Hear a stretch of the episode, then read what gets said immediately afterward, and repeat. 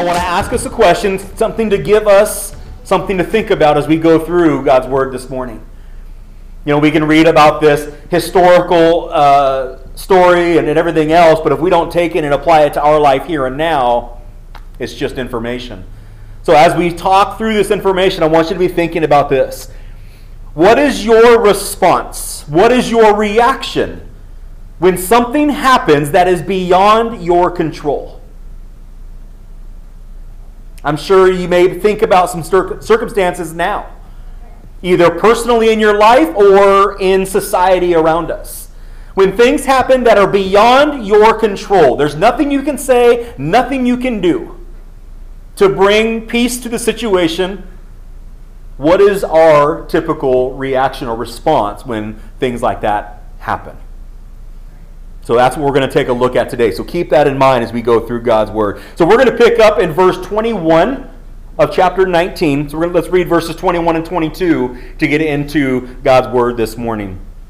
It says, Now after these events, Paul resolved in the Spirit to pass through Macedonia and Achaia and go to Jerusalem, saying, After I have been there, I must also see Rome. And having sent into Macedonia two of his helpers, Timothy and Erastus, he himself stayed in Asia for a while. So take a quick break. I just kind of want to set this up. Because basically, these two verses summarize everything that's going to happen in the remainder of the book of Acts. So, through the rest of the, the next eight chapters, is Paul's efforts and work to get to Rome. You heard him say there, I must also see Rome. So that's his eyes are set there. So as he is going to finish out his third missionary journey, he's going to return to Jerusalem. He's going to give a report, and then everything that happens there and in his travels in heading to Rome, that's what the rest of our study is going to be about through the book of Acts. But for now, let's carry on in verse 23 and read through verse 27. It says, About that time there arose no little disturbance concerning the way. Remember, the way was a term in those days uh, referring to Christianity. There was no little disturbance concerning the way. For a man named Demetrius, a silversmith, who made silver shrines to Artemis, brought no little business to the craftsmen. These he gathered together with the workmen in similar trades and said, Men, you know that from this business we have our wealth. And you see and hear that not only in Ephesus, but in almost all of Asia, this Paul has persuaded and turned away a great many people, saying that gods made with hands are not gods. And there is danger not only in this trade of ours may come into disrepute, but also that the temple of our great goddess Artemis may be counted as nothing, and that she may even be deposed from her magnificence, she whom all Asia and the world worship we pause there together, we kind of see what's starting to take place. This section started with there was no little disturbance. So something is going on. Something is happening. And the way that Luke writes, he uses that phrase again that because of what's going on, this Demetrius is saying this Paul is persuaded and turned many people away from the worshiping of Artemis. Now, the temple of Artemis resides in Ephesus. Now, if we have any historians in the room this morning, we know that the Temple of Artemis is one of the seven ancient wonders of the world. There are seven current wonders of the world, but there are also proclaimed seven wonders of the ancient world. And this temple in Ephesus is one of those, along with the Great Pyramids of Giza, the Hanging Gardens of Babylon, statue of Zeus, and, and a few others that we may or may not know of. But this was a magnificent temple. It was beautiful. In fact, many people in their writings said that the temple at Artemis, by far and away, exceeded in glory any of these other wonders. It was that magnificent. Something to behold in the way that it was built. The size of it was larger than in length a football and a half field. I, sorry, I just I think in terms of football yardage. Just the way I operate. Plus, it's football season, but I won't get too distracted. It was also as wide, if not more so, than a football field. So if you can just picture that, this is the size of this temple to one God in Ephesus. This was a tremendous piece of structure. But the whole temple was dedicated to Artemis, who was the goddess of the hunt, the goddess of wilderness, but also the goddess of nature and the goddess of fertility and childbirth. She, she was fairly, fairly important in Greek mythology. In fact, if you know your Roman mythology, the goddess Diana is attributed in the same way to the Romans. But Artemis was the center of worship and attraction in Ephesus. People from around the world would travel to Ephesus just to go to this temple, to worship Artemis. And many were taking advantage of that fact, like Demetrius did, who was a craftsman who made these silver shrines, these idols of Artemis. So if you were to ever, if you guys are travelers and you go to a lot of places and you pick up little trinkets, uh, the places you visit. If you've ever been to Washington, D.C., you might have a little trinket of the, the, Washington Monument. Or if you've been to Paris, you might bring back a little trinket of uh, the Eiffel Tower or something along those lines. So the, Demetrius and these craftsmen were doing the same thing for the goddess Artemis. They would make little silver idols. But for the people in that day, they would worship those idols. They needed something tangible to see and to touch and to feel. And, and it was such a trade that Demetrius was saying to the others, this was our wealth. Everything that we did and how we lived and the money that we made was from this. And now it's in danger of going by the wayside because of this Paul who is preaching the way. In fact, we saw this not too long ago, back in chapter 16. Remember the, uh, the demon possessed slave girl that was hounding Paul and, and, and Silas? But do you remember what it was said about her owners? It says they were met by a slave girl who had the spirit of divination and brought her owners much gain, financial gain, from fortune telling. So, wealth cloaked in religiosity to appeal to the people so people could make money. But her owners, when she was released of that possession, her owners saw that their hope of gain was gone. They seized Paul and Silas and, and did what they did. So here Demetrius is doing the, the same thing with these idols, these shrines. It's not so much he's concerned about the, the religion, the, the mythology, and the, the goddess Artemis. It wasn't so much about that because you see his focus is on the wealth. But then he also appeals to the spirituality of Ephesus, saying, oh, and by the way, this temple might fall into disrepute if, if this continues. But it really wasn't about that, was it? It was about its financial gain. Because a people who revere God will not reveal or revere a temple dedicated to a lower God. People who revere and worship the God of the Bible are not going to spend money to buy a shrine or idol to another God. Because this, is, this was in Paul's teaching. One of the main portions of teaching that Paul would give to people would probably come from Deuteronomy chapter 5. You shall have no other gods before me. He made that point, and it would be known. But also in their possession in that time, scripture that could have been read we have no guarantee because we just don't know, but it's in the book of Psalms. But I would like to assume, in the amount of idolatry that existed in, the, in that day, maybe this would have been read. Consider this for a moment. It comes into the book of Psalms, chapter 115. In verses 4 through 8, it says, Their idols are silver and gold, the work of human hands. They have mouths, but do not speak, eyes, but do not see they have ears but do not hear, noses but do not smell, they have hands but do not feel, feet but they do not walk, and they do not make a sound in their throat. Those who make them become like them. So do all who trust in them. That would have been a powerful word for Demetrius and anybody who would take one of these gods, these idols, and consider it a, an act of their worship. See, either we're a disciple of the one true God, seeking to become like him. Remember, last week we talked about what a disciple is a, a student of another's teaching, but so much so that that teaching becomes the reign and rule of our life, therefore, seeking to become like the one who taught us. So, as disciples of Jesus, we seek to be like God so you're either going to be like God and take on the nature of Christ and act as He acted and walked as, as He walked, or we become a lifeless, motionless, powerless being with no eternal purpose. Make your choice. That's what it comes down to. That's simply what it is. So it's extremely important for us here and now that we regularly, constantly, consistently evaluate the things that we have and use in our life. Asking ourselves, is this thing becoming more important to me than my worship of the one true God? Is it becoming more important to me? Is it taking precedence over God? Or could we even say, is it my God? It's something we have to consider. God said, You shall have no other gods before me. And I want to assume and I want to guess, for the benefit of the doubt, not too many of us here go home and just shove aside the biblical God and actually get on our knees to some silver handcrafted item. I want to assume we don't do that. That's not Christianity. That's not what we do. But I'm sure we all, from time to time, carry one in our pocket.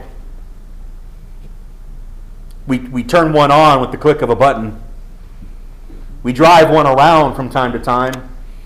We clothe ourselves in, in things that may be a little more important to us because the best way you can evaluate if anything, material possession in your life is becoming more important to you than God, then remove it and ask yourself Do I need to have this in my life? If I don't have it, am I okay? Or if I leave the house without it, will I actually turn my car around and go home and get it because it's that important to me? Whatever it might be. But we have to evaluate that from time to time. So at this time in our story, Ephesus is dividing, it's becoming divided. But I also want to remind us that Jesus didn't come to give us peace on earth. Sound a little hypocritical? Bear with me for a moment. We do a lot of things in life and have a lot of concern about what's going on in society, what's going on in the politics. And should we be involved in the freedom we have as Americans to get involved? Yes, we've been given a voice through the election system. But with everything that happens in society, we feel like we're going to clamor and fight and argue our way to a peaceful existence so that nothing is happening that is going to divide and conquer the way I feel about my life. See, we got to be careful. Jesus even said in Luke 12 51, Do you think that I have come to give peace on earth? No, I tell you, but rather division. Ah, see, we don't like to hear that from Jesus. Jesus is our, our little Emmanuel. He's our little Prince of Peace. He is our, our, our, our, little beautiful thing that we like to say is love and hope and joy and peace. But he himself, by his words, in red letters, said, I came to bring division. Why? because the very nature of Christ cannot coexist with the sin and darkness of this world. So, simply by his presence in this world, it causes division. Can light coexist with darkness? Can sin coexist with purity in Christ? No, it can't. Can good coexist with evil? No, it can't.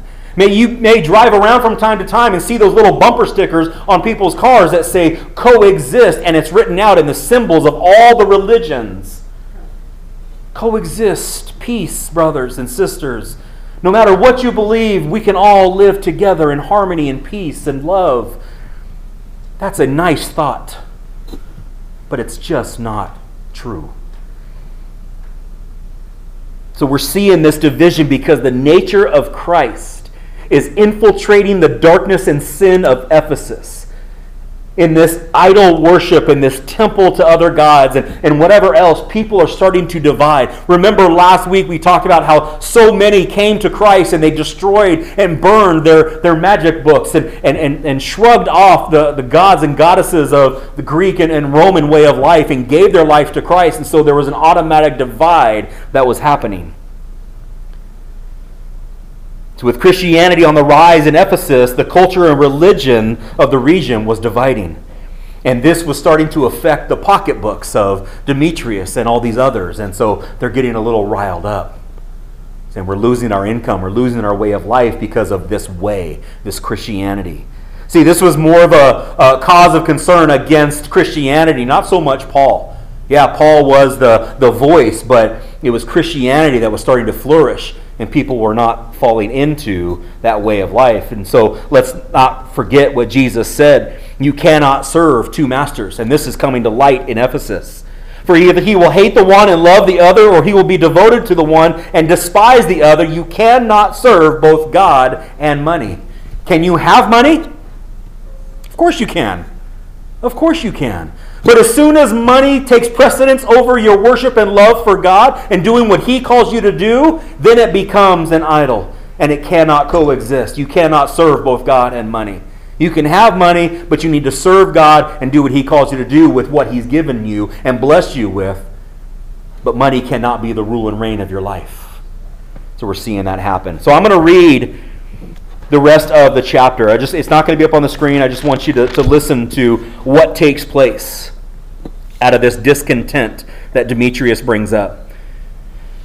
It says, When they heard this, they were enraged and were crying out, Great is Artemis of the Ephesians. So the city was filled with confusion, and they rushed together into the theater, dragging with them Gaius and Aristarchus, the Macedonians who were with Paul's, who were, who were Paul's companions in travel. But when Paul wished to go in among the crowd, the disciples would not let them. And even some of the Asiarchs, who were friends of Paul's, sent to him and were urging him, Do not venture into the theater. Now some cried out one thing and some another, for the assembly was in confusion, and most of them did not know why they had even come together. Artemis! God of Artemis! And they're kind of looking around going, Why are we in an upheaval? We don't even know what's going on, but I'm mad. That sound familiar? See that ever happen in society today?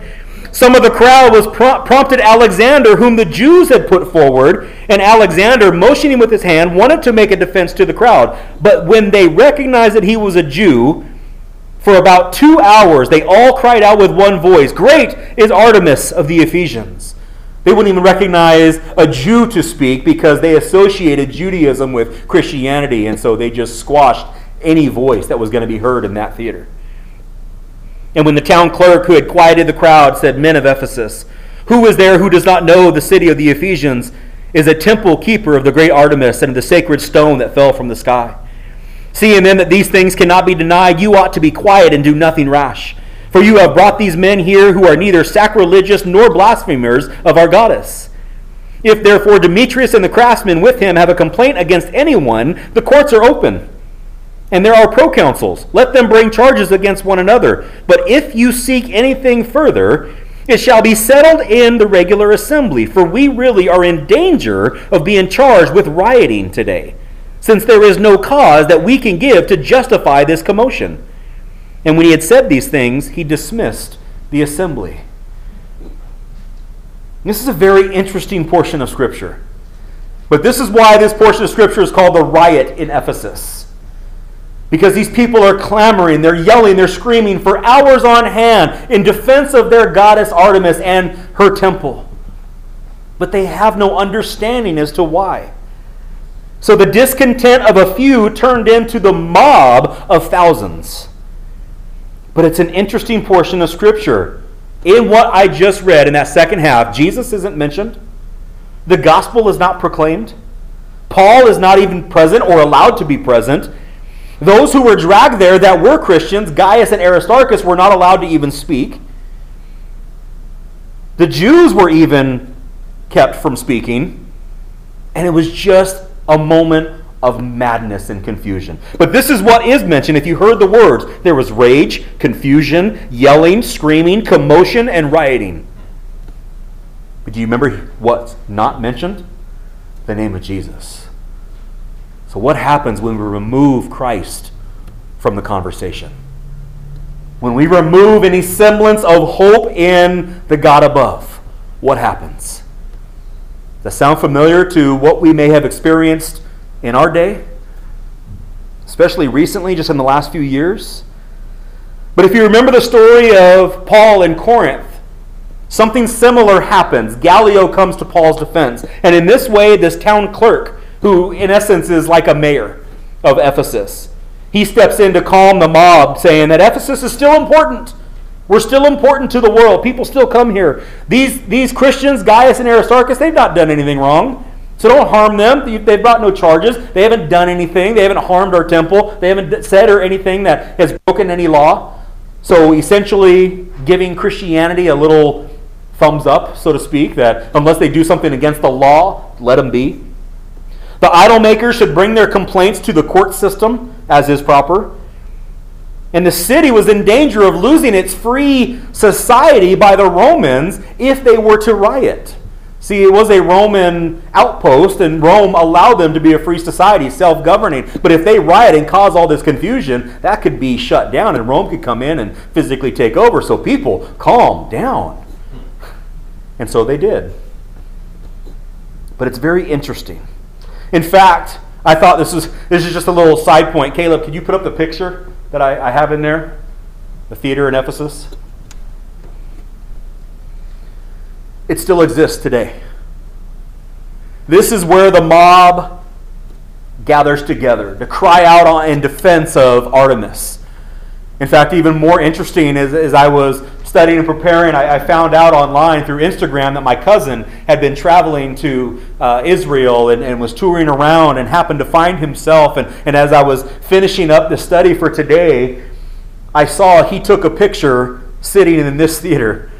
I was like, oh my God, that's a coincidence. And so I messaged him saying, Are you still there? I'm actually preaching on this tomorrow. And he says, Yes, I'm sitting right here in the theater reading through Acts 19 but it still exists. You could fit up to 25,000 people in that theater. So you could imagine if that place was packed out, how loud that would have been because they didn't need, you know, speakers and amplification. You could stand on the stage below and speak very clearly and the entire theater would hear your voice in the way these things were built. So you can imagine when 25,000 gather screaming, yelling, and whatever else, why this would have been seen as a riot. There was just mass confusion. But here's what I want to focus on today. I want to go back to the original question I asked you. What we heard is the city and town of Ephesus was out of control. And there was nothing that could be done by Paul, Gaius, Aristarchus, any of the Christians. In fact, it, it took a city official, pardon me, to calm down the crowd before they ended up rioting and, and destroying anything. And so I asked you guys a question. When situations occur, political, economic, cultural, in society, whatever it is that gets out of control and is beyond our control, beyond anything that we can do, even in our own life, in our own home, when things seem to be out of control, out of our hands, what is our reaction? What do we do? And I put this question out there to some people, and, and one person said, oh, I, I just say, forget it, I'm going to the gym. I'm going to ignore it, I'm going to put my head in the ground, I'm just going to go lift weights. Someone else said, I, I have a pity party.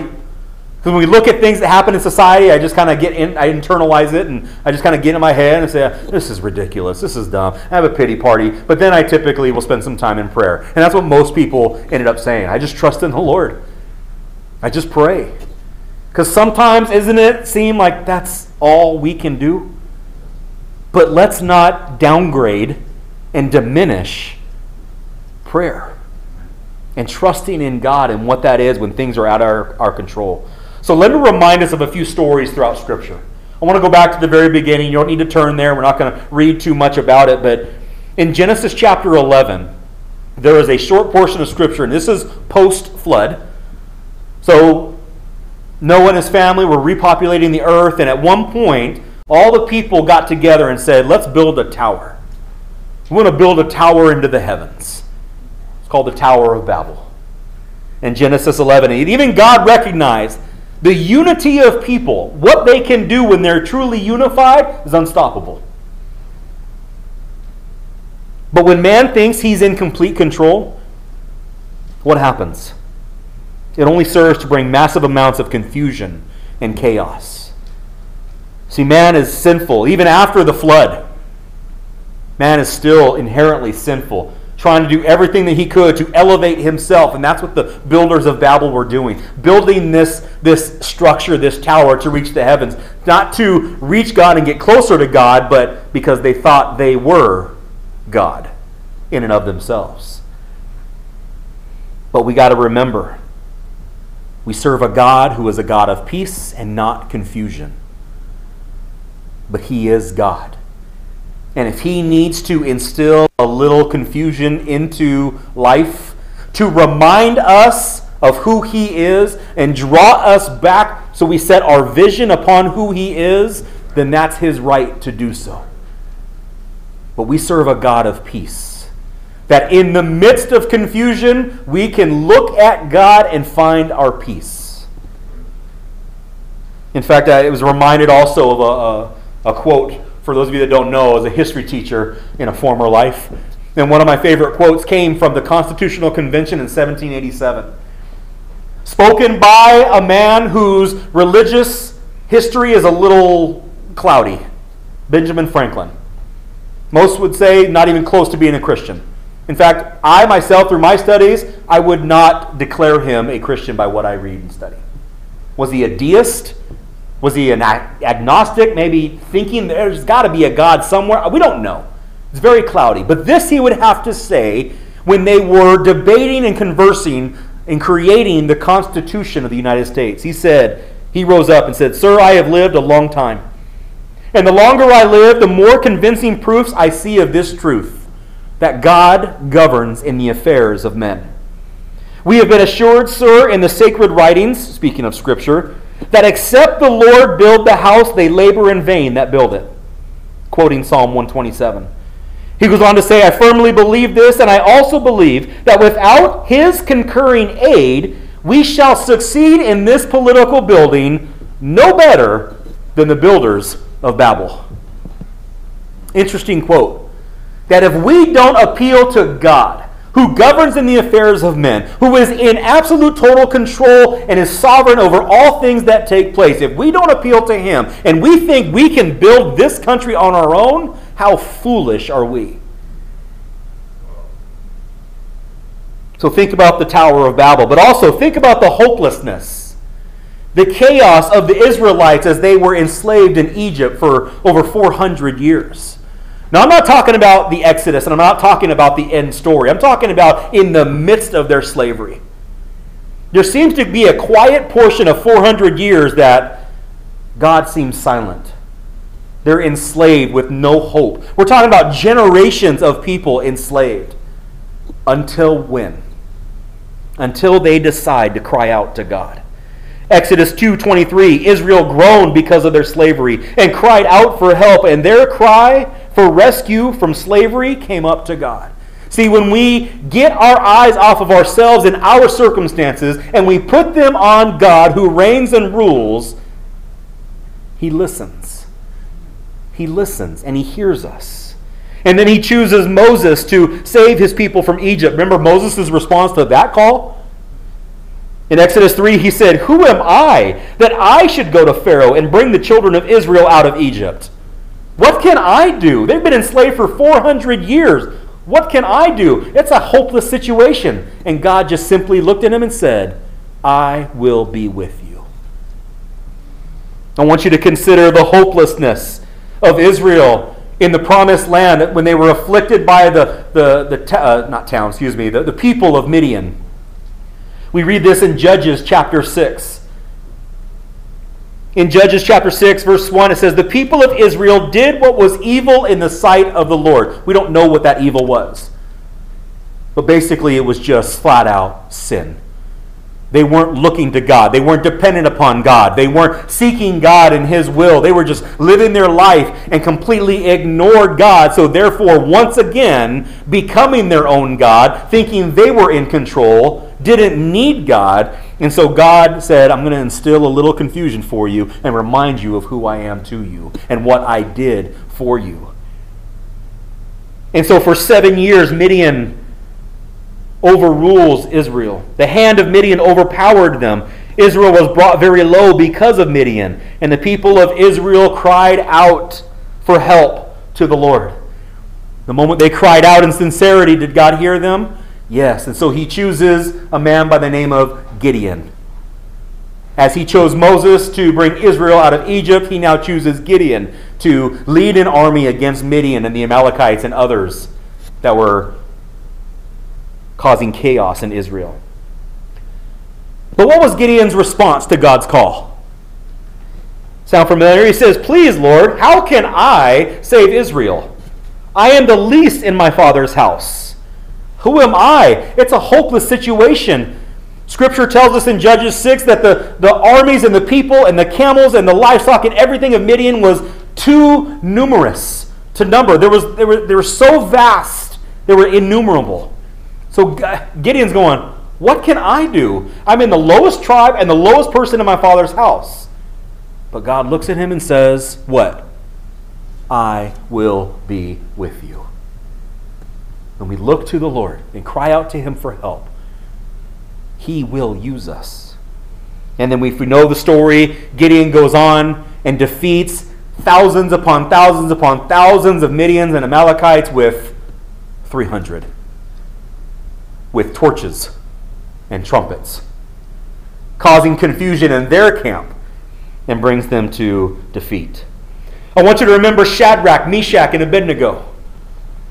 Or if you're familiar with VeggieTales, Rack, Shack, and Benny. Same story.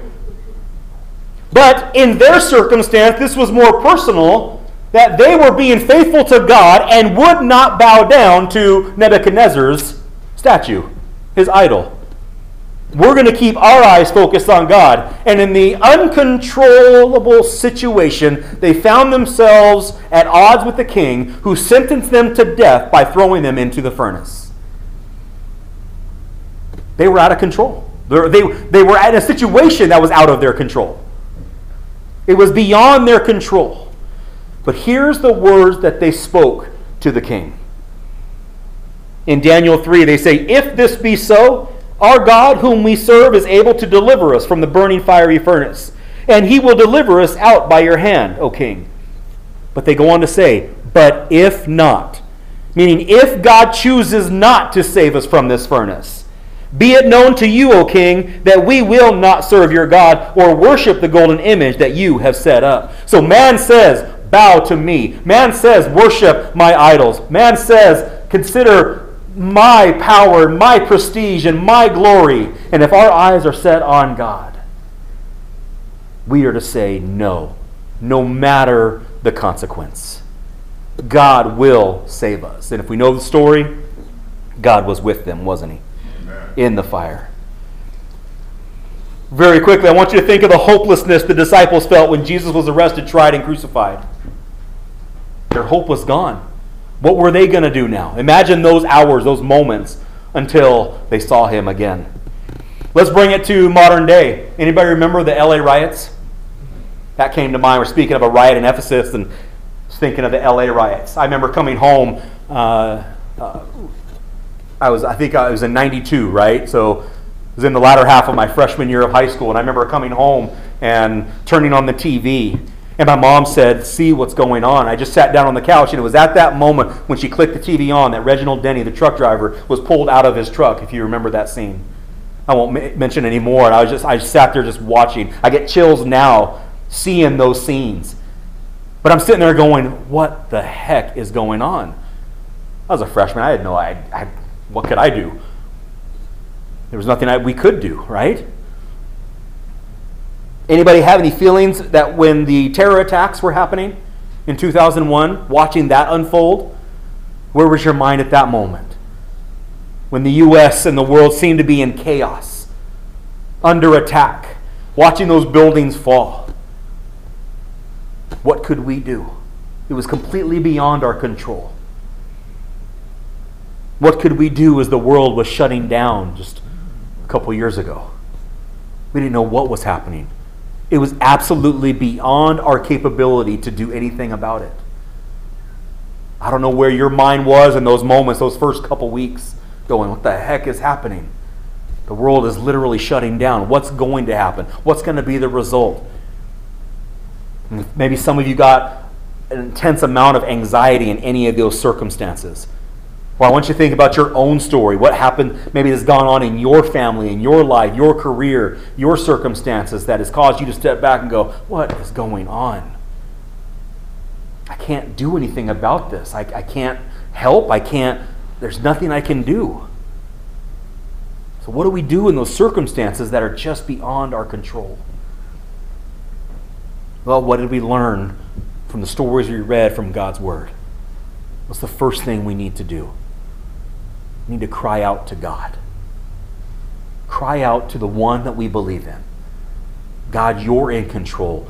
You are sovereign. God Almighty. I don't know why this is happening. I don't know why this person did this. I don't know what's happening or how I'm going to see the end. I see no light at the end of the tunnel. Anybody remember Jonah's prayer when he was in the midst of that fish? Read Jonah chapter 2 sometime.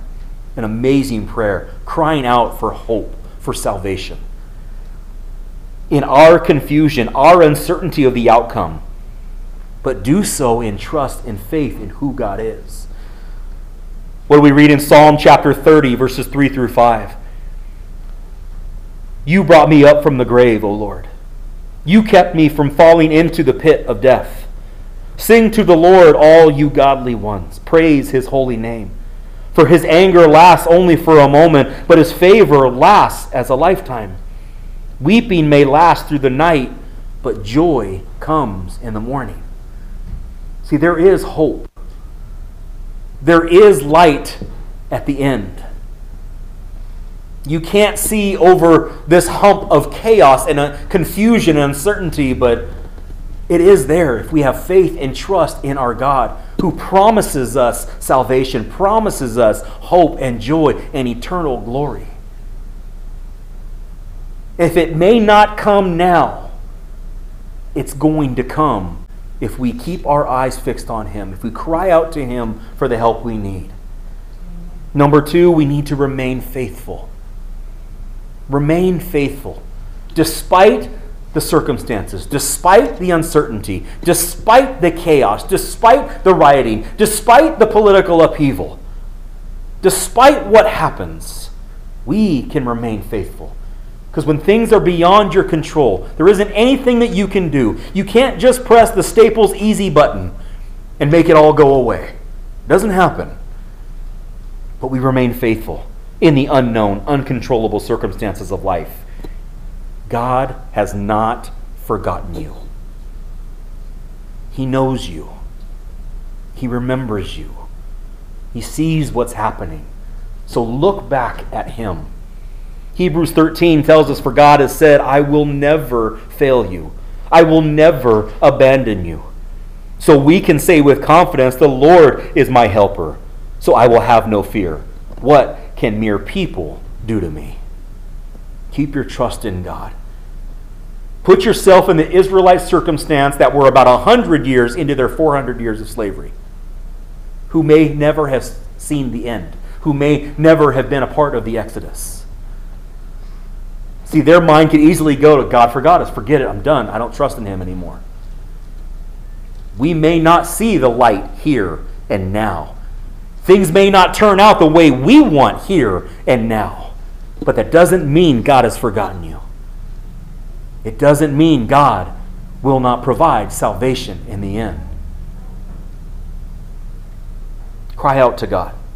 Remain faithful. And finally, number three, trust in Him. Remember when we talked about faith and trust?